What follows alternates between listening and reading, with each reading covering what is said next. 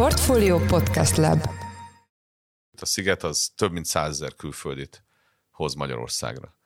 Tehát százezer ember. Ez nem ilyen felszorzott látogatószám, ez ennyi külföldi embert jelent, aki a, kimondottan a sziget miatt jön Budapestre. Nagyon sokan egyébként nem a fesztivál területén alszanak, hanem szállodákban, hostelekben, szerte a városban, és nagyon sokan a sziget előtt, után még itt töltenek napokat, és visszatérnek később, mint turista.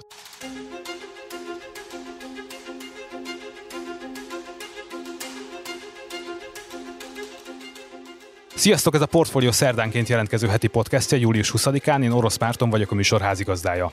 Újraindultak a fesztiválok Magyarországon, Európában és világszerte is, a hazai piacon már több nagy rendezvény is lezajlott, köztük a Volt és a Balaton Sound is, a Sziget pedig három hét múlva kezdődik. A háttérben a munkaerőhiány, a forintgyengülés, az élelmiszer áremelkedés és a kata átalakítása is nehezíti a szervezők életét. Van tehát miről beszélgetnünk Kádár Tamással, a Sziget főszervezőjével, akit köszöntök a stúdióban. Szia Tamás! Szia!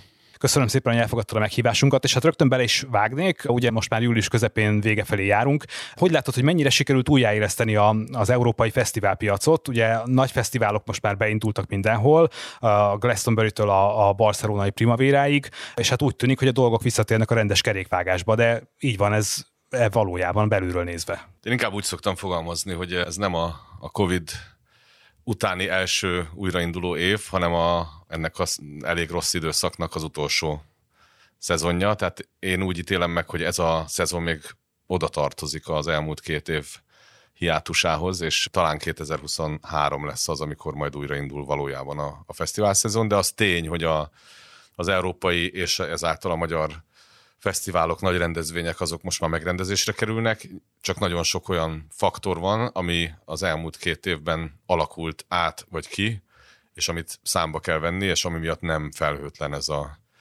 szezon, és semmiképp sem hasonlít a 2019-ig tartó kimondottan konjunkturális fesztivál szezonokra. De ezek a faktorok egyébként mondjuk Európában mindenhol érvényesek? Tehát például meg tapasztalható az, hogy mondjuk Spanyolországban, Nagy-Britanniában is mondjuk a szakemberek elmentek máshova dolgozni, és most nehéz őket visszacsábítani? A munkaerő költségének a drasztikus növekedése az, az mindenhol érezhető, ami nyilván részben abból fakad, hogy nincs akkora idézőjelben túlkínálat munkaerőből ebben a szektorban, ebben az iparágban.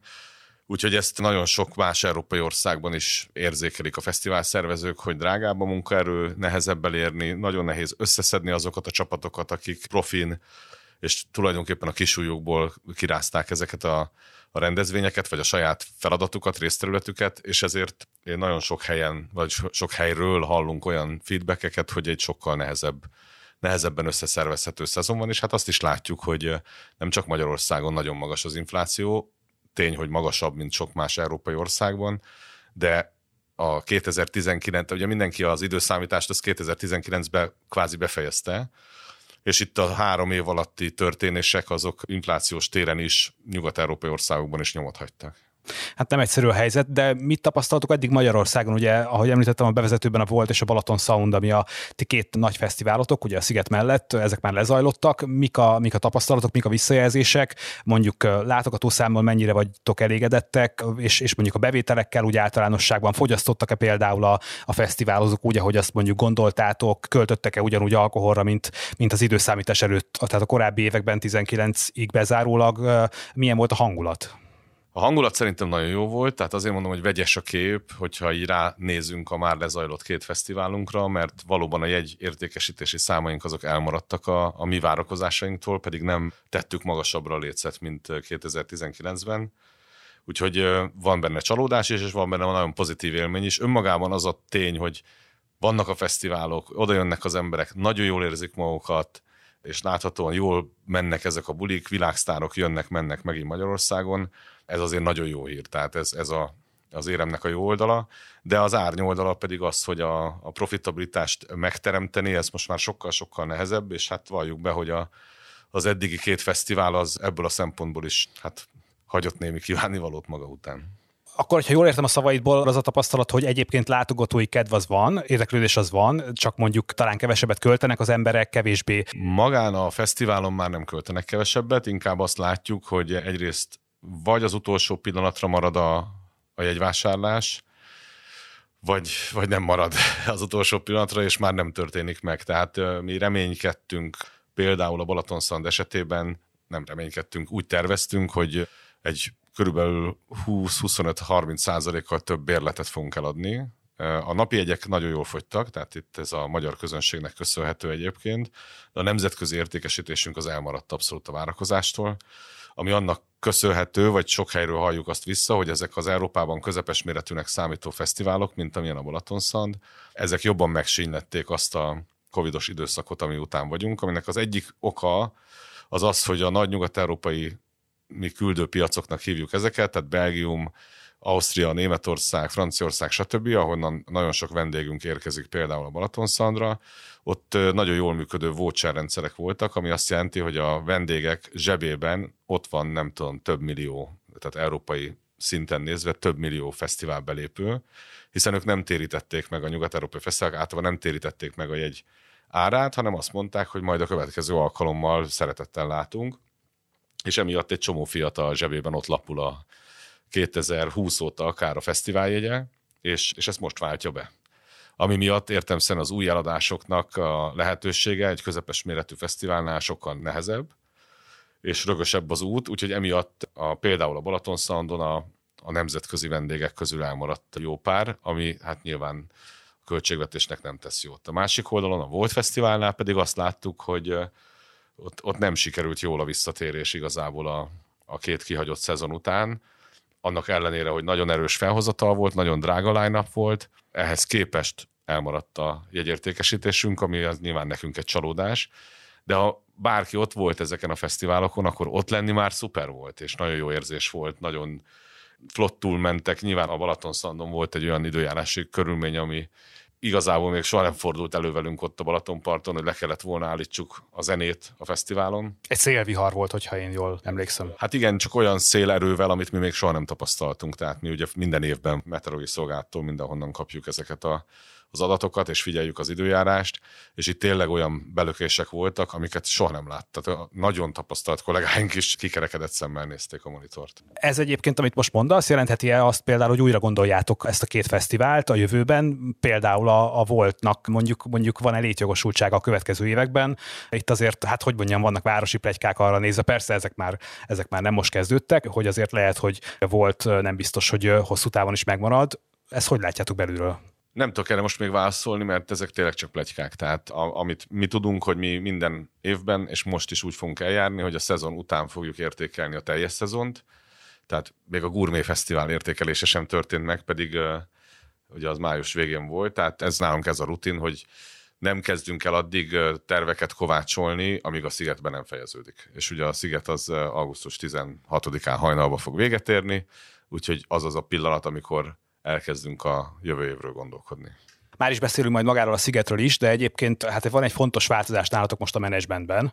Ugye a volt előtt jelentette be Fülöp Zoltán és vagy Norbert, hogy távozik a, ezeknek a fesztiváloknak az éléről, tulajdonképpen ezeknek, hogyha én jól rakom össze a, a struktúrát, ők voltak a főszervezői.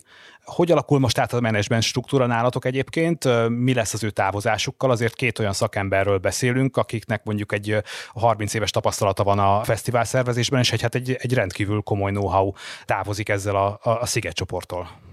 A Norbi és az Oli, igen, ők a volt és a Balaton Szannak, mi úgy hívtuk, hogy projektvezetői voltak, de igen, tehát ők voltak a főszervezői a, ennek a két fesztiválnak, és egyben egyébként ugye tulajdonosok is a Sziget ZRT-be. Ugye ez a folyamat, ami most tulajdonképpen most zárul le idén, ez 2017-ben kezdődött el, amikor megérkezett a befektető a Sziget ZRT-hez, és akkor ők már egy 70%-os részesedést vásároltak a cégből, és a négy korábbi tulajdonos, tehát ugye a Norbi és az Oli mellett a Gerendai Károly és a Takács Gábor voltak még tulajdonosok, ők egy 30%-on osztoztak ezek után, és ez a folyamat is, tehát a maradék 30%-nak a kivásárlása is lezajlik az idei évben, és ennek a része az, hogy tulajdonképpen megtörténik az a váltás a cég struktúrájában, vezetésében, aminek most ez a mondjuk így utolsó lépése, hogy az Oli és a Norbi távoznak a cégtől, én azt gondolom, hogy ők is, meg mi is gyakorlatilag öt évig tudtuk ezt a helyzetet, és tudtuk, hogy ez jönni fog, úgyhogy fel tudtunk készülni kollégákkal, menedzsment szinten arra, hogy, hogy ez előbb-utóbb elkövetkezik. Értemszerűen ez hát egy emberileg egy nagyon fájdalmas pillanat, hogy a karcsi már hamarabb kicsekkolt, fogalmazzunk így. Ez egy, ez egy folyamat, aminek, aminek ez most az utolsó állomása. Akkor, hogyha jól értem, az idei évvel gyakorlatilag teljesen lezárul a kivásárlási folyamat, és az amerikai befektető cégé lesz a teljes sziget portfólió, 100%-os tulajdonnal lesz a, a szigetben. Ez a terv, igen. Lehet-e arról tudni valamit, hogy, hogy mondjuk ők terveznek-e váltást a menedzsmentben, például a te pozíciód az megmarad-e? Nekem nem szóltak, hogy menni kéne, úgyhogy igen, én azt gondolom, hogy elnézve azt, hogy most már 55 fesztivált menedzsel ez a cég egyébként, tehát mi voltunk a portfólióban az első koronaékszer, de most már Európában és egyébként néhány fesztivál erejéig Ausztráliában egy 55 fesztiválból álló portfóliót menedzsel a Superstruct Entertainment, ez a neve ennek az anya, anyacégünknek, és nem változott sehol a menedzsment. Tehát nem, nem az a működési elvük, hogy egy ilyen nem tudom, multiszerűen ilyen egyirányítás alá tegyék a, a teljes portfóliót, hanem ezek független fesztiválok maradnak, vagy független cégek maradnak a továbbiakban is, és úgy dolgoznak, hogy inkább a know-how és a tudás vándorol a menedzsmentek között, amiben egyébként az elmúlt öt évben, leginkább az utolsó kettőben nagyon-nagyon fontos és jó és hasznos tapasztalatokat szereztünk. Tehát az, hogy van egy folyamatos kommunikáció európai fesztivál szervezőkkel úgy, hogy tulajdonképpen egy családba tartozunk, egy cégcsoportba tartozunk, nincsenek nagyon titkaink egymás előtt, korábban akár konkurensek is lehettünk. Ez mindenképp egy nagyon jó folyamat, és egy nagyon hasznos tudás, ami, ami így a szigethez kerül. Beszéljünk akkor a szigetről, ugye, amikor megjelenik ez a podcast, ahhoz képest három hétre szerdán nyitjátok majd a kapukat, és újraindul a fesztivál. Azért azt gondolom, hogy az idei év, amellett, hogy ez most az újraindítási éve talán, hát olyan extrém kihívásokat is tartogat, amire talán korábban nem is számítottatok. Menjünk ezeken sorba. Azt gondolom, hogy a, hogy a forint árfolyam az most egy olyan tétel, ami hát egy igazán nagy, nagy kihívást és nagy megoldandó helyzetet jelent, bár én úgy tudom, hogy nagy az érdeklődés külföldről, és sokan jönnek ide költeni a most már sokkal többet érő eurójukat, mint a korábbi években, vagy legalábbis nagy az érdeklődés. Hogy tudjátok ezt kezelni? Mert másik oldalról meg a fellépőket euróban, dollárban kell fizetnetek. A Szigetnél ez egy nagyon szerencsés helyzet, mert ott bőven van annyi vendégünk Európából valóban, akik euróban veszik meg a jegyüket, hogy ezeket a, az eurós kiadásainkat tudjuk fedezni, hozzátéve, hogy például a volt negatív eredményében egy nagyon fontos szerepet játszik ez, amit említettél, hogy hát nem, nem tudom elég finoman fogalmazni azt, hogy, hogy leértékelődött a forint az euróval szemben, sőt a dollárnak a szárnyalása akár az euróval, akár a forinttal szemben sem segít, hiszen hogyha valaki megnézi a voltnak a line akkor rengeteg olyan zenekar van, akik amerikaiak, és ezért amerikai dollárban kérik a gázsiukat. Egyébként a szigetnél is ez a helyzet, tehát hogy a fellépőknek a jelentős része, minél nagyobb világsztár valaki, annál kevésbé fogad el forintot, tehát ez csak igazából csak a magyar, magyar fellépőknek tudunk forintban fizetni. Úgyhogy ez, ez egy nyilván egy óriási probléma. Itt sokkal inkább az a, a nehézség, hogyha belegondolunk abba, hogy mondjuk egy-egy ilyen headliner, tehát ezeket a fő fellépőket a szigetre, amikor elhozzuk, akkor mi alapvetően a napi egyben próbáljuk mérni az ő sikerességüket, és a napi egyet jellemzően magyarok veszik forintban. Így viszont, ha mondjuk egy év alatt 10-15 százalékot, vagy akár többet romlik a forint-euró, forint-dollár árfolyam, akkor az azt jelenti, hogy nekünk 10-15 százalékot több jegyet kell eladni. Hiszen mi menet közben nem fogunk tudni ilyen léptékű jegyáremeléseket végrehajtani, nem is akarunk.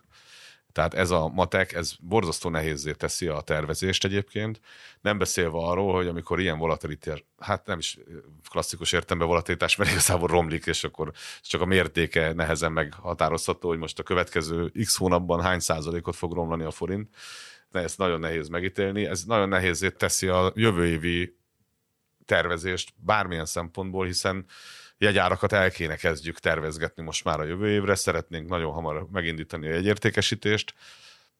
Milyen áron? Tehát mi, miközben ugye a költségvetésünk, könyvelésünk, tehát mi egy magyar cég vagyunk, forintban adjuk le az összes adatunkat, és az összes elszámolásunk forintban készül, még úgy is, hogy külföldi a többségi tulajdonos. Tehát ez, ez, ez egy nagyon nehéz helyzet, és borzasztó nehéz kezelni. A zeneiparban inkább, legalábbis úgy fogalmazok, hogy a azok olyan koncertszervezőknek, vagy fesztivál szervezőknek, akik nemzetközi fellépőket hoznak Magyarországra, azoknak ez egy egyre nehezebben menedzselhető probléma, és egy egyre nagyobb probléma. Tehát, hogyha belegondolunk abba, hogy amikor mi mondjuk a 2000 Hát van olyan jegyünk, amit 2020-ban adtunk el, mert ugye megtartotta a kedves vendég, hogy akkor mennyit ért egy euró, és most mennyit ér egy euró, tehát van köztem majdnem 20% különbség. És az sem segít, hogy akik most vásárolnak, azok viszont olyan árfolyamon vásárolnak, hogy mondjuk az, az forintba átszámolva többet ér, mint évekkel korábban? Most már elsősorban a napi jegyeknek az értékesítése zajlik, ezt jellemzően forintba vásárolják, hiszen magyarokról van szó. És hát te is elmondtad, hogy nagyon jól ment az előértékesítés, ami azt jelenti, hogy elég korán elég sok jegyet eladtunk. Tehát igazából most már a bérleteknek a azt merem állítani, hogy 95%-át eladtuk. Tehát lesz olyan bérlet, ami nem sokára elfogy, Egyébként olyan napi egy is tud lenni, tehát most már azért tényleg nagyon célegyenes van. Tehát az utolsó pillanatban történő értékesítés azért az árbevételünknek csak egy kicsi részét adja. És különös tekintette arra, hogy, hogy forintban történik. Tehát itt, itt már azért a nemzetközi jegyvás, megtervezik az utazást, az, az egész fesztivál holiday-t, amit ők át fognak élni, ezt ők megtervezik már jó előre jellemzően mondjuk egy holland, német, belga, francia vendégünk, az nem tudom, hát tavaly év végén bőven minden részletét kidolgozta a sziget élményének. Ezek a küldő országok egyébként megmaradtak? Én, ahogy emlékszem, 19-ben, amikor legutoljára kimondtam a szigeten, ugye amikor legutoljára volt, akkor hollandokat hallottam, holland szavakat hallottam, németeket hallottam beszélgetni, talán még olaszok voltak, belgák esetleg, tipikusan ők a küldő országok? Úgy néz ki a sorrend, az erős sorrend, hogy a hollandok és az angolok versenyeznek az első helyére általában. Általában hollandok nyernek, de volt már olyan évünk, amikor angolból több volt, mint hollandból. Most, most éppen az a helyzet, hogy megint hollandból van egy picit több. Tehát Hollandia, Anglia, Franciaország, Németország, Olaszország, ezek a nagy küldő országaink de összesen több mint száz országból jönnek egyébként a szigetre, tehát én azt merem állítani, hogy ez Magyarország legnagyobb jelentőségi turisztikai eseménye. Igen, erről majd beszélünk is, hogy a brandetek az miért fontos így a Magyarország brand számára, de arra lennék még kíváncsi, amit te is említettél, hogy sokan megtartották ugye évekkel ezelőtt a, a bérleteiket, és nem váltották vissza. Ez a Szigetnél is volt ilyen akció. Ez mennyire működött, és mennyire hűségesek a, a fesztivál látogatók hozzátok? Miután nálunk megvolt annak a lehetősége, hogy visszaváltsuk a, a jegyeket, itt azért az a dupla elmaradás nem segített ezen a dolgon, tehát úgy tudnám leírni, hogy amikor 2020 márciusában megállítottuk a jegyértékesítésünket, ugye a 20-as fesztiválra, akkor addig eladtuk körülbelül a eladható jegyeinknek, tehát az összes, a teljes kapacitásunknak a körülbelül 20-25 százalékát. És akkor, amikor lemondtuk a, a 20-as fesztivált, akkor a jegytulajdonosoknak körülbelül a fele tartotta meg a jegyét, majd a 21-es lemondáskor ennek a félnek a másik fele. Vagy a, megint az egyik fele, teljesen mindegy, hogy onnan nézem. Tehát összesen a 25%-nyi eladott jegynek körülbelül a 25%-a maradt meg. Tehát, hogyha ezt az egész sziget látogatottságra vetítem, akkor azért ez egy alacsony szám.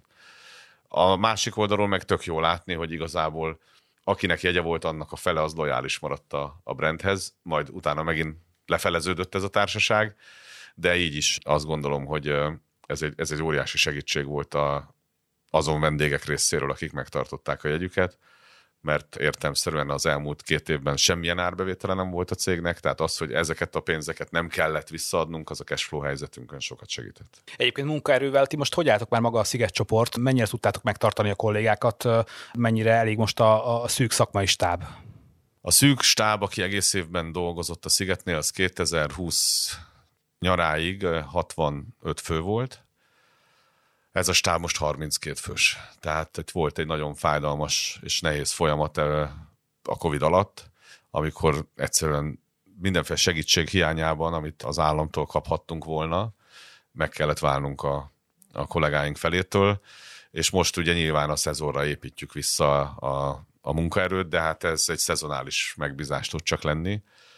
Nem beszélve arról, hogy pont ezen a helyzeten nem segít a, a katának a mostani változása, bár nyilván ez csak szeptember 1-től van, tehát mi még mázlisták vagyunk, mert, mert ugye augusztusban van a rendezvény, a teljesítés az augusztusban történik. Hát az idei évnek még bele kell férnie akkor talán az idei fesztiválnak. Egyébként, amikor én megkerestelek téged két héttel ezelőtt, akkor még nem tudtunk arról, hogy ilyen drasztikus változások jönnek a katánál, és akkor még csak, most nagyon idézőjel mondom, csak a munkaerőhiányról beszéltünk, hogy erről majd szót ejtünk itt a podcastben. Akkor beszéljünk egy picit a katáról. Ti, hogy látjátok, hogy ez mondjuk mekkora vérzivatart fog okozni itt a, itt a ti piacotokon? Azt gondolom, hogy nagyon-nagyon sokféle munkakörben dolgozunk dolgoznak olyanok, akik katásvállalkozók, akik mondjuk beszállítói a fesztiválnak.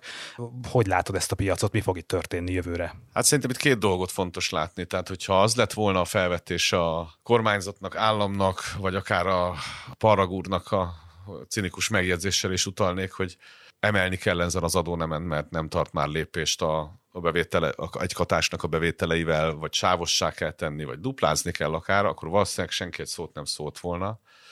Így viszont ugye mindenféle egyeztetés nélkül gyakorlatilag azt a szektort, vagy azt a részét a katásoknak, akik valaha egy cégnek számláztak, ezt ellehetetleníti ez a törvénymódosítás, és ilyen módon a teljes zeneipar egyébként kiesik ebből a körből, tehát nekünk számtalan olyan alvállalkozónk van, aki, aki katázik.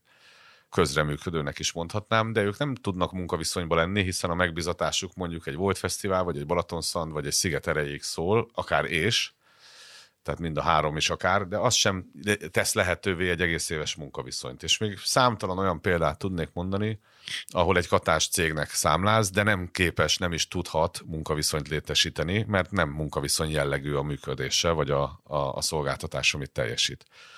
És két ilyen év után azt gondolom, hogy, hogy ez tényleg a fekvő emberbe való belerugás. Tehát ez, ami, ami most a, a zeneiparban történik, és ahogy ez a kata törvénymódosítás érinti a zeneipart, az, az tényleg ezzel lehet a, talán a legjobban leírni, hogy egy padló lévő megfektetett rendszerbe most még, még jön egy ilyen rugás. Tehát ne, nem, nem nagyon nehéz érzelmek nélkül beszélni erről a helyzetről, miközben egyébként lehetne, tehát a Music Hungary Szövetségnek ugye társelnöke is vagyok, és ott kidolgoztunk olyan racionális javaslatokat, ahol az állam is megtalálja a számítását, tehát akár dupla tételt a, a, egy bizonyos jövedelmi sáv fölött, vagy bevételi sáv fölött. Tehát rengeteg olyan lehetőség és módszertan van, amivel azokat a szempontokat vagy érveket is figyelembe lehet venni, amit most az állam ugye hangoztatottakat a tulajdonképpen kivezetésével, és hát azt meg, azt meg nehéz hova tenni, hogy ugye maszekként van leírva az a szolgáltató szektor, aki, aki például fotós, videós, nem tudom, technikai háttérember, akár zenész, ez, ez azért nem a maszek kategória.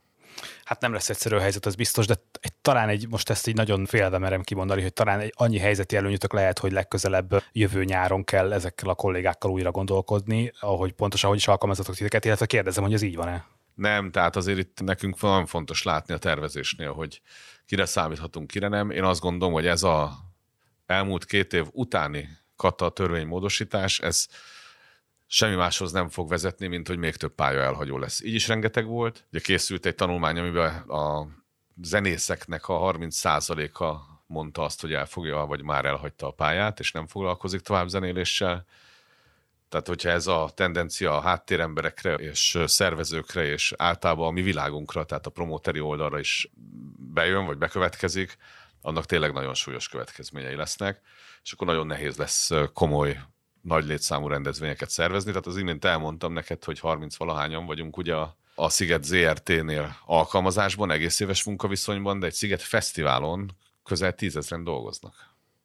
Abban az egy hétben. De hát az azt jelenti, hogy 9900 nem tudom hány embert össze kell, össze kell szedni, és ez, ez nagyon nehéz lesz. Mert hogy ugye az történt 2019-ben, hogy amikor a 20-as fesztivált már láttátok, hogy nem tudjátok megszervezni, akkor, akkor sokan, akik szakemberek dolgoztak itt, gondolok itt mondjuk technikai szakemberekre, világosítókra, hang, hangtechnikai szakemberekre, és még sorolhatnánk színpadépítőkre, ők nekik hirtelen munkát kellett találniuk, és, és kicsekkoltak a szektorból, és hát azóta jó eséllyel feltételezhetjük, hogy olyan munkát találtak, ahol stabil munkaviszonyuk van, és kérdezem, hogy mennyire akarnak ők visszajönni most a piacra, mennyire lehet őket visszacsábítani. Van most olyan partnerünk, kollégánk, aki szabadsága alatt fog dolgozni nekünk. Tehát jó, jól leírtad a helyzetet, ez a, nagyon sokan például az építőiparba mentek el. Ugye egy fesztiválnál úgy érdemes elkép, elképzelni, mint hogy egy várost föl kéne építeni a semmiből, és ez is történik tulajdonképpen, mert amikor a sziget megtelik, akkor mi vagyunk a hatodik legnagyobb magyar város lakosság számát tekintve abban az egy hétben, vagy hat napban, és tulajdonképpen most ennek a az infrastruktúrális része, ami a utak, WC-k, áram, úgy, úgy, ahogy van, hogy legyen áram a, a fesztivál területén. Ugye egy, egy, egy közparkban vagyunk, ahol ez mind nincs. és ennek a felépítése ez nagyon sok olyan szakembert igényelt, akinek a tudása egyébként az építőiparban kimondottan értékes. És amikor a két kimaradó szezon megtörtént, vagy lement, mondjuk így, ez alatt az idő alatt nagyon sokan át is igazoltak az építőiparban, mert az építőipar volt szinte az egyetlen olyan iparág, ahol nem, hogy visszaesés nem volt, de növekedés volt. És ott ráadásul komoly munkaerőhiány van, és így tovább. Tehát gyakorlatilag felszívta az építőiparra ezeket a, a szakembereket. Most őket visszacsábítani borzasztó nehéz, szinte lehetetlen. Egyébként ezzel az infrastruktúrán tudtok javítani évről évre? Tudtok olyan fejlesztéseket végrehajtani, amik, amik maradandóak? Hát amin mi minden évben dolgozunk, amikor dolgozhatunk, hogy a vendégek komfort érzetén tudjunk folyamatosan javítani. Ez nem tűnik látványosnak, de sokszor hát nevettünk, igazán kínunkban nevettünk rajta, hogy majd biztos majd most a Covid után ki kell raknunk egy csomó készfertőtlenítőt, ugye kérdezték nagyon sokan, hogy lesz-e, nem tudom. Ugyan a kutya nem vette észre, de 2018 óta minden WC blokknál van nálunk készfertőtlenítő. Csak eddig senki nem kereste, és most szerencsére ez már nem kell, hogy fejleszünk, mert ott van, vagy ott volt eddig is. De igen, tehát, hogy vannak olyan fejlesztéseink évről évre, amik nem feltétlenül látványosak, de azt célozzák, hogy a vendégeknek a, a komfort szintje, a komfort érzete az egyre jobb legyen, itt azt merem állítani, hogy a, nem csak a Sziget, de nagyon sok magyar fesztivál egyébként bőven a nemzetközi standardek fölött van. Tehát, hogyha valaki szándékosan nem mondok fesztivál, de átmegy csak a Ausztriába egy fesztiválra, és ott egy meg... közeli fesztivál, határoz Teljesen mindegy, fesztivál. hogy a határoz közeli, van ott messzebb is olyan, és megtapasztalja azt, hogy ott milyen komfortszint van, akkor rá fog jönni, hogy bizony a magyar fesztiválok azok ilyen szempontból kimondottan elkényeztetik a vendéget, és ez is a cél. Tehát minden ilyen fejlesztésünk, amit kérdezel, vagy a legtöbb ilyen fejlesztésünk, ez vagy a látványvilágról, vagy pedig a komfort, a vendégeknek a komfort érzetéről szól, és most is lesz egy csomó ilyen fejlesztésünk, igen, ami például az zuhanyzás, például a... Tehát mindenkinek, aki ott alszik, egy, egy sokkal komfortosabb napi rutin tud lehetővé tenni. Beszéljünk egy kicsit a beszállítókról, azokról az alvállalkozókról, akik mondjuk értékesítenek a szigeten. Gondolok itt például kocsmákra, éttermekre, kifőzdékre, mindenki, aki jelen lesz.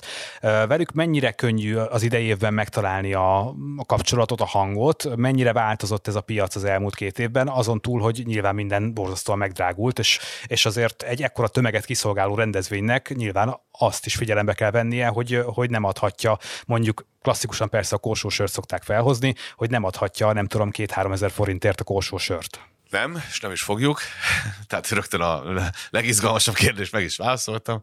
Ugye az árképzés, tehát most vegyük külön a dolgot. A szigeten a sziget szabja meg az italoknak az árát, tehát itt minden kritikát szívesen magunkra veszünk, és nem, a, nem az adott kocsmáros, ahogy hívni szokták ezeket a bárokat, vagy kitelepült italméréseket. Ugye fontos látni, hogy ahol alkoholt értékesítenek a fesztivál területén, ott nem lehet ételt értékesíteni ugyanabban a, az egységben, ahol pedig ételértékesítés van, értelmszerűen nem lehet alkoholt értékesíteni. És a, az alkoholt értékesítő egységek, tehát ezek a bárok vagy kocsmák, nevezzük bárhogy, ezeknek az árait ezt a sziget szabja meg, a sziget határozza meg, és nekünk az az egyértelmű elvünk, hogy a fesztiválon egy sör, egy koktél, egy bármi, körülbelül ugyanannyiba kell kerüljön, mint egy belvárosi szórakozóhelyen. Tehát nem drágább, és nem is olcsóbb a sziget, mint elmenni a belvárosban szórakozni.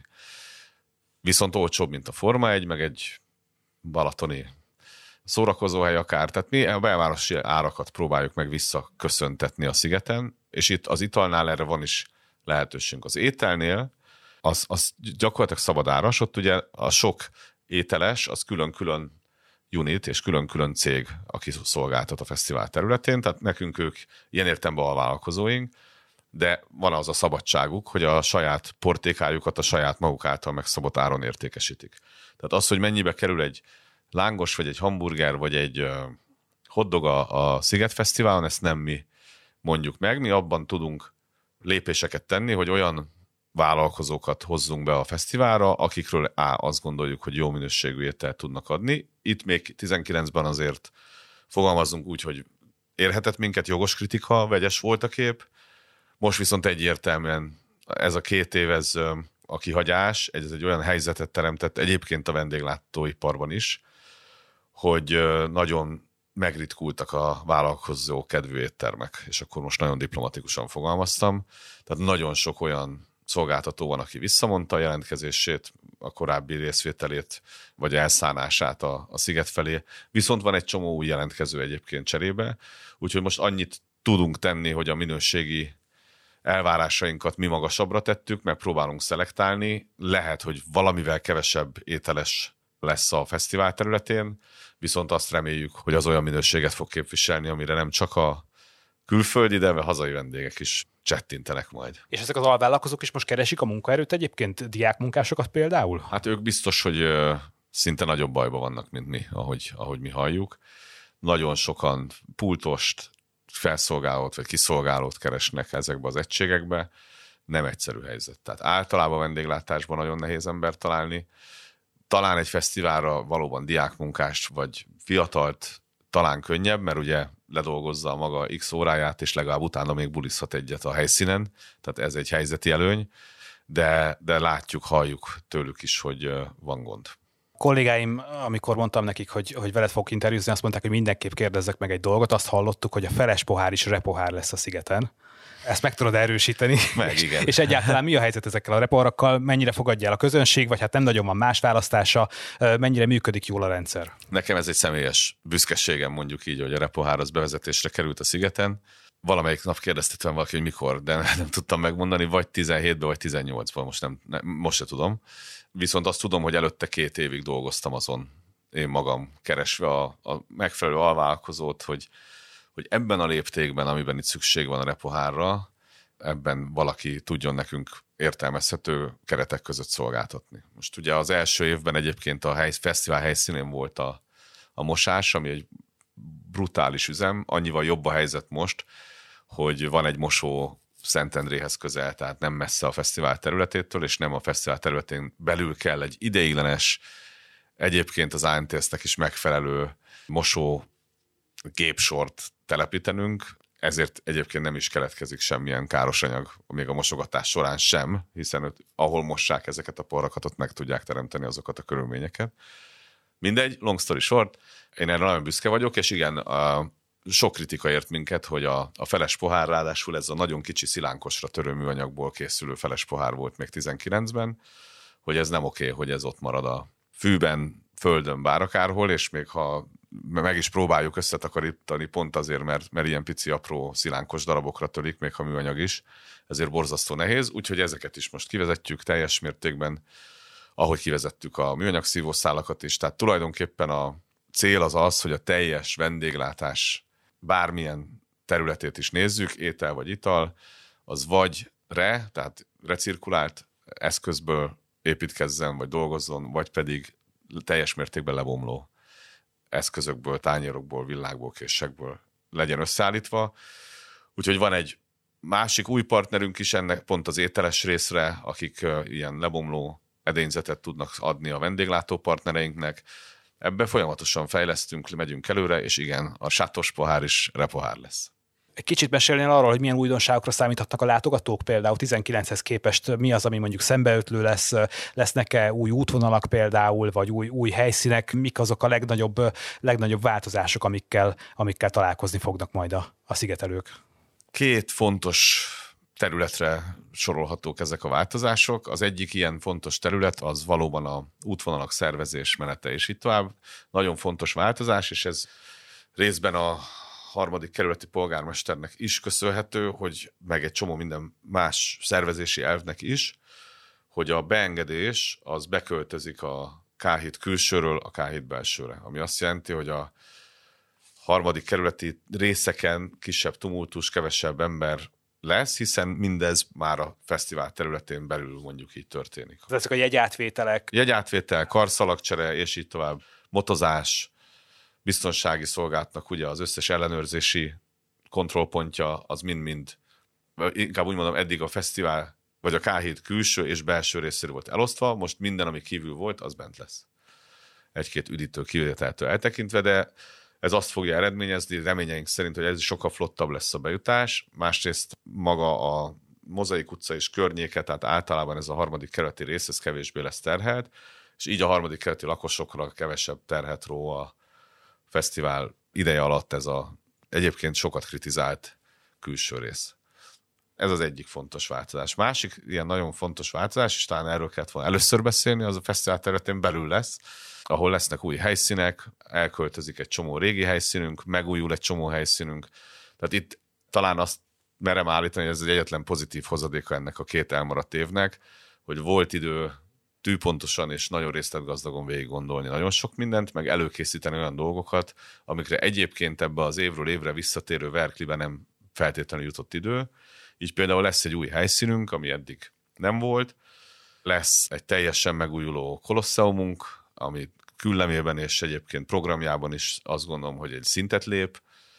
A Parti Arénának a programja is egyébként brutális lesz, és ott is olyan előadók, illetve olyan márkák jelennek majd meg, adott esetben az Aero, ami már volt korábban is, de most jön mellé egy Q-Dance is, ami meg ez a keményebb stílusú elektronikus zene. Tehát, hogy nagyon sok ilyen programbeli fejlesztés is lezajlott, és ennek megfelelően azt gondolom, hogy aki a hat nap bármelyikén vagy végig kilátogat a szigetre, az nagyon sok új élménnyel fog hazamenni. És amit mondtam is, hogy új helyszínünk is lesz, ugye lesz a hip-hop, R&B, urban zenéknek egy új saját helyszíne, ami egy ilyen Bábel tornya lesz, mert az az egyetlen szabály, hogy minden fellépő zenekar a saját anyanyelvén kell, hogy reppeljen, és ezért majd az izlandi, meg a délsvéd zenekarok ott adják egymásnak a kilincset, és én azt gondolom, hogy ez egy barom izgalmas dolog lesz, és ott nagyon hangsúlyosan meg tud jelenni egyébként a magyar szcéna is, ami egyre erősebb. Szerintem a keretén ritkában esik szó arról, hogy a szigetnek milyen turisztikai jelentősége is van, hogyha, hogyha mondjuk a teljes magyar piacot nézzük. Azt gondolom, hogy egy olyan esemény vagytok, vagy egy olyan rendezvény vagytok, amelyik rendkívül sok vendégészakát generál, és mondjuk ez adóbevételben is látszik. Szerinted elfoglalja ezt a helyet a sziget egyébként ma Magyarországon? Tehát azt a, most nem azt akarom, hogy az őt megillető helyet, de mondjuk... Nem. Erre gyorsan tudok válaszolni. Vajon mondjuk, vajon mondjuk, vajon mondjuk például a döntéshozók, vagy úgy általánosságban a magyarok, akik foglalkoznak egy kicsit ezzel, meg tudják-e azt becsülni, hogy, hogy milyen jelentősége van az ország turizmusában ennek a, ennek a fesztiválnak, és egyébként meg milyen jelentősége van?